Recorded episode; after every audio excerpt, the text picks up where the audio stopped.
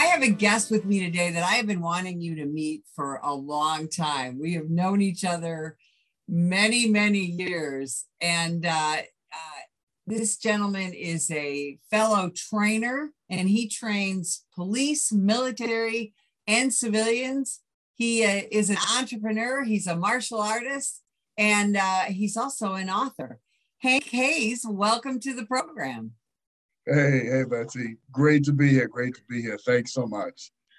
So I I want people to know a little bit about your background. And I when I had the opportunity to interview you years and years ago, and uh, one of the things I loved about your story was how you became involved in the martial arts as a as a little kid growing up in New York. Can you talk about that for a second? Yeah, yeah, sure, sure. So it's funny so my mom still lives in the same house, same phone number, and the only black person in the middle of that Italian neighborhood.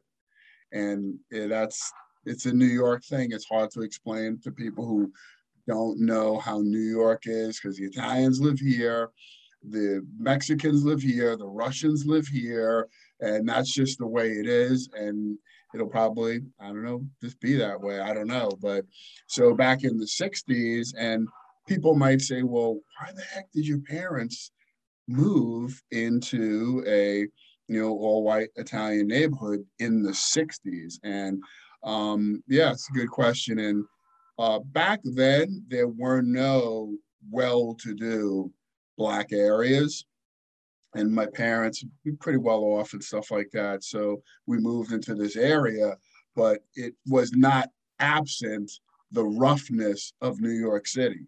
So I grew up, it wasn't, you know, and this is at age five and six, it wasn't if I was going to get into a fight, it was when, with how many, and what weapons did I have to defend myself against the garbage can, the lunchbox, the stick, the baseball bat, whatever it was. And so, and in my little brain at that age didn't understand why I wasn't accepted because of the color of my skin. So I got really, really angry. And uh, that anger turned into, you know, retaliating and responding back. And um, what I learned at a very, very young age, and this is this is just what it is is that if you knee somebody in the nuts or you stick a finger in their eye that they're going to respond in and you're going to get a position of advantage. So i was like oh okay. Well this is something that can get people off of me. All right?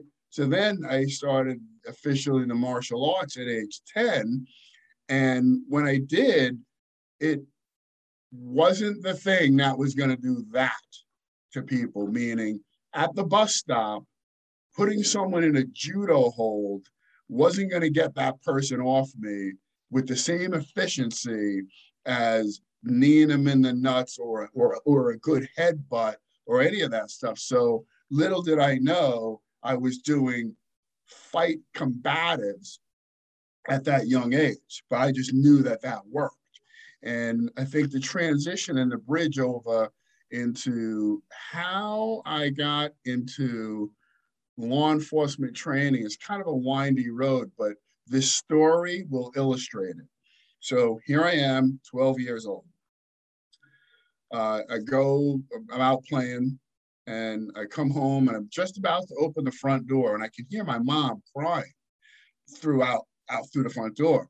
And I go inside, and she's just bawling, right? And so there was this other Black family that we knew from church, and Mr. Hunt was a New York City police officer, and he was killed in the line of duty. And oh my gosh. So the first funeral I ever go to in life is a New York City police funeral.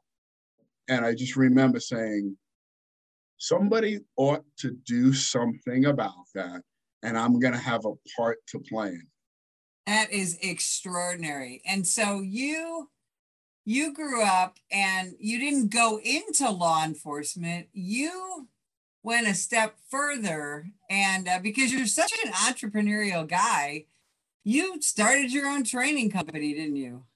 Yeah. So um, I had this idea for an invention, and I got, you know, we went through the prototype, then I got it patented, and then so it's the simunitions of edge weapons, and then that got us the government asking to, hey, we need this tool, and then they bought the tool, and then they needed training, and that's really how it, how the whole thing started from the actually the first customer we had was the OIG, Office of Inspector Generals, and then uh, more you know more departments and agencies started asking for it, and mainly you know the cities that have a rough inner city. So you take the you take the Detroits, the Baltimores, the Chicago's, the you know the Atlanta, the rougher cities where their guys are going to be in harm's way and they need a fighting system that provides solutions that their men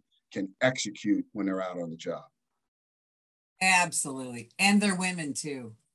Absolutely. Yes. Yes, of course. Yes. So your system, it doesn't just involve edge weapons, but you've moved on to um, firearms to hand to hand. I think I think it's important to understand that it really is a a system because uh, speaking specifically about law enforcement, you know, law enforcement officers have to frequently transition, you know, between whether it's hands-on, edge weapon, baton, taser, firearm, all of that, right? 100%. Yeah, actually, we have a course that is called dynamic transition.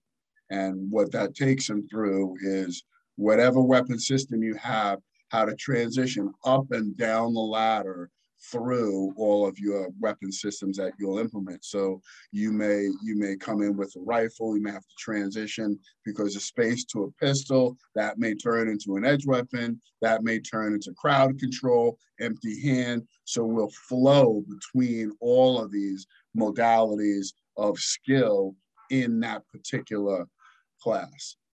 So now you're also doing you you train civilians as well, right? Yeah, correct. Yeah, it's a different company. We do basically the same stuff, but it's just kind of tailored to be delivered to the civilian. Yes. So when when you talk to civilians about protecting themselves, utilizing different weapons, um, how does that differ? And what do you say to people who say, um, we as Americans, we don't need firearms, you know, citizens, we don't need firearms. We don't need to be learning to fight people. We don't, you know, we should just rely on the police to protect us. What do you say to those people? Yeah, it, it's it's great that you asked that question. So uh, this coming year, I'm going to be 59, right? So I've been professionally in this space, full time doing this for it will be 24 years, right? And to be frank, I don't have the time or inclination to argue with people about a subject that we know far more about and the truth on, right? So, you know, I'm I would, uh, you know, depending on the individual, what I might say to them is listen, bad guys are always going to have guns. They're always going to be able to get guns. And one sure way to affect a change on that evil is a weapon system. And a weapon system, a firearm is a, just an outstanding tool to be able to do that with. In fact, so you know, and I, I, have this, it goes with me everywhere. It doesn't leave my side or my person. Um, and yes, it is fully loaded because it should be fully loaded, right?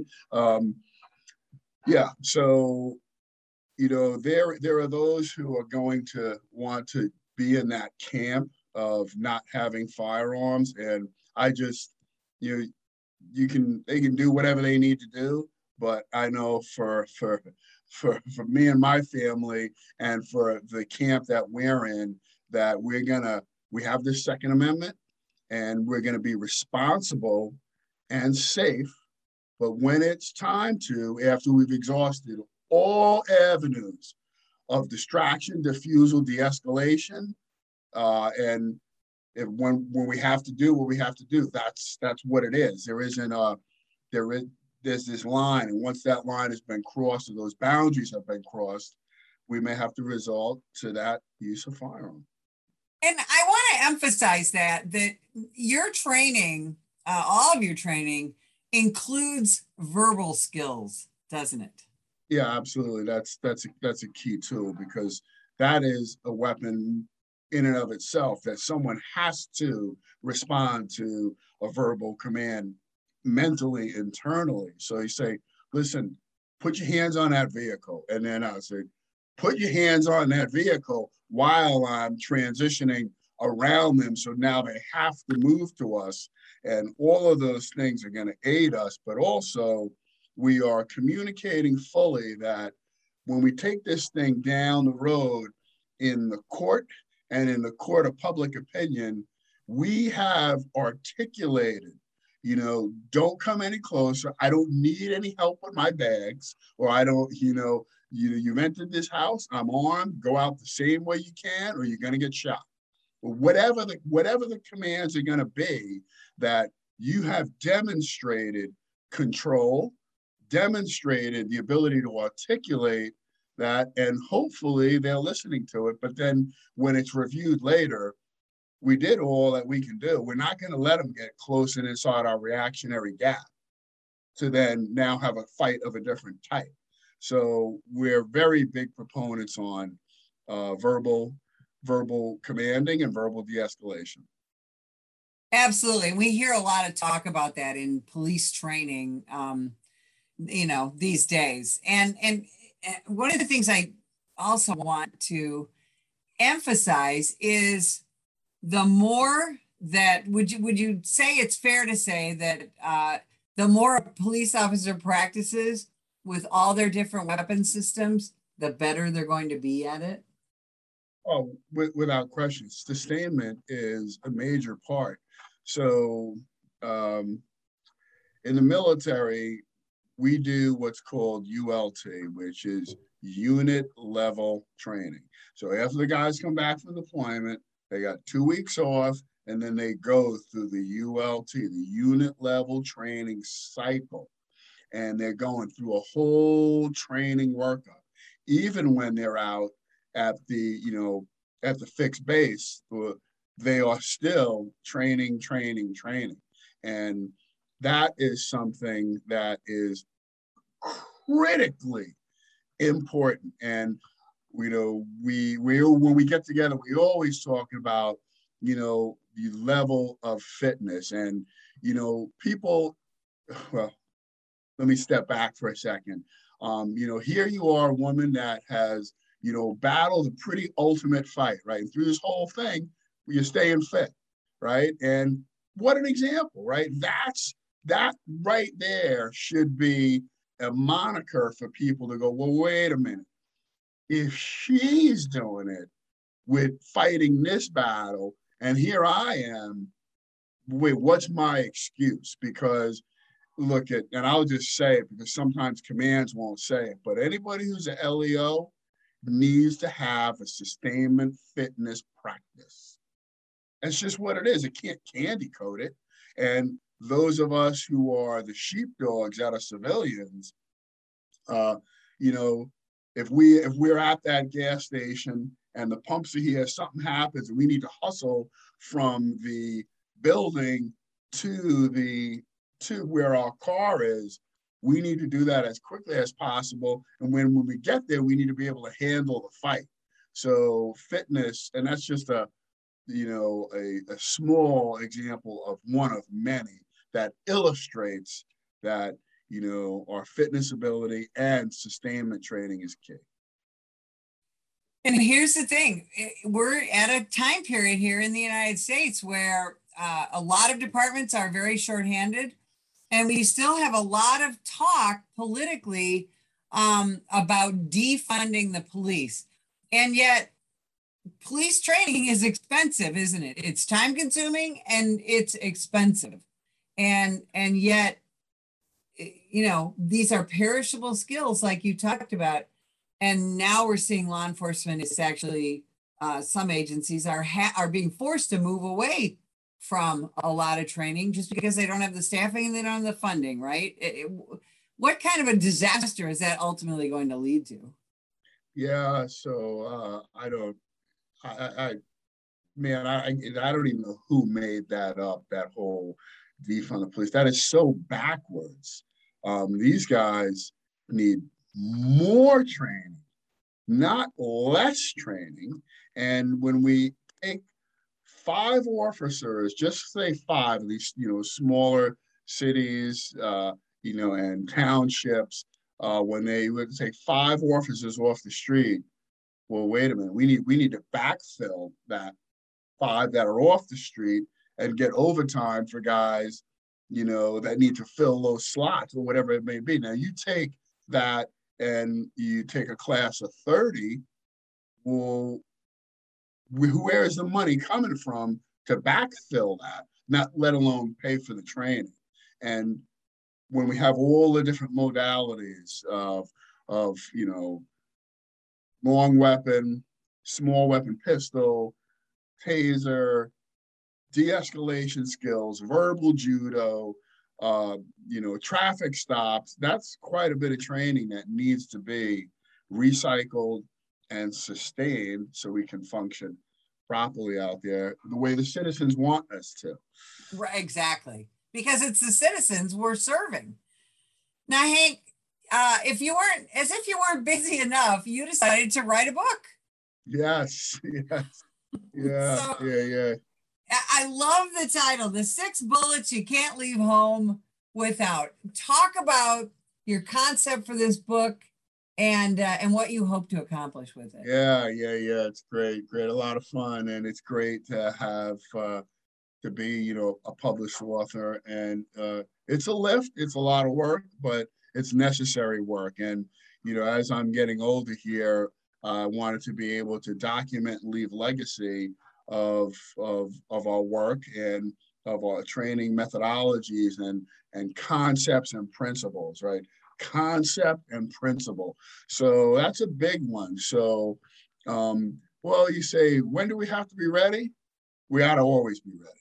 We ought to always be ready, 100%. So, what what does that consist of? Well, that's the, the right mindset. So, what I thought of was I said, hmm. So we have, uh, you know, dozens of people in the companies that that I currently run but I wanted to just hear from a couple of guys who, you know, we got one guy that, you know, he's down at Bragg and I can't say his command, of course, and all that stuff. But we had another guy who's Navy Intel and uh, just a number of different guys. We said, you know what? How about if I task these guys with, we got a little mission, we got a little writing mission. And the mission is that we want to hear about what are the top six things the top six things that you do not leave home without. And they were like, Well, what do you mean, Hank? And I was like, Think security mindedness and think how you go out into the world and what are the top six things. And they said, Well, Hank, does it have to do with your weapon system? That's it. There's, you get no more information. All right. We want to hear because we don't want six guys to all talk about their weapon system and their you know, self-defense rounds and their no no. We just want to say, what are your top six things? So we have four guys, and our authors are myself, Jared Grant, Dan Spagone, and Steve Johnson.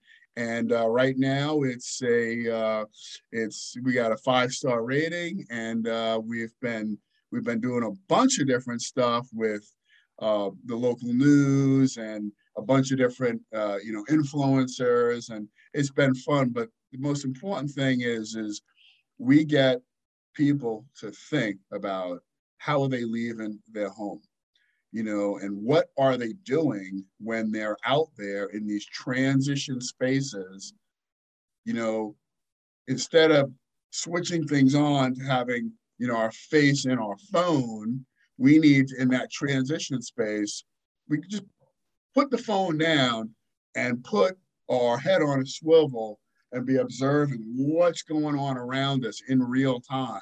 Once we get back in the vehicle and get on the road, that's when we can and sh- should be talking to our phone with the you know with with the uh, great technology that we have as, as opposed to being distracted by the tool. Right, awesome. Hank, where can people find you? Where can they find the book? Where can they find more about your company? You have a great uh, social media presence, and uh, and I want everybody to meet you. Yeah, yeah, that's great. Well, we would love to have them out. Uh, so, all right. So our book, uh, this can be found. The six bullets you can't leave home without. That's on Amazon uh, and as well on our civilian company website, which is intuitivesp.com. And that's I N T U I T I V E S P dot com the word intuitive sp dot com, and then the military law enforcement company is nlb november lima bravo Tactical dot com, and the socials are either facebook at you know, facebook no light blades and facebook intuitive self-protection spelled out and instagram is hank hayes underscore ISP. So a lot of stuff, and now we have interest in an ammunition company.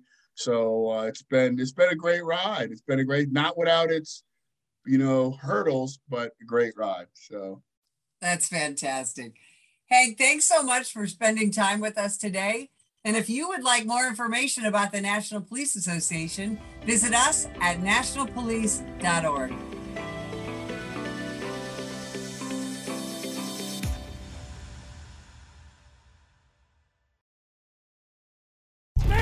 Put the gun down!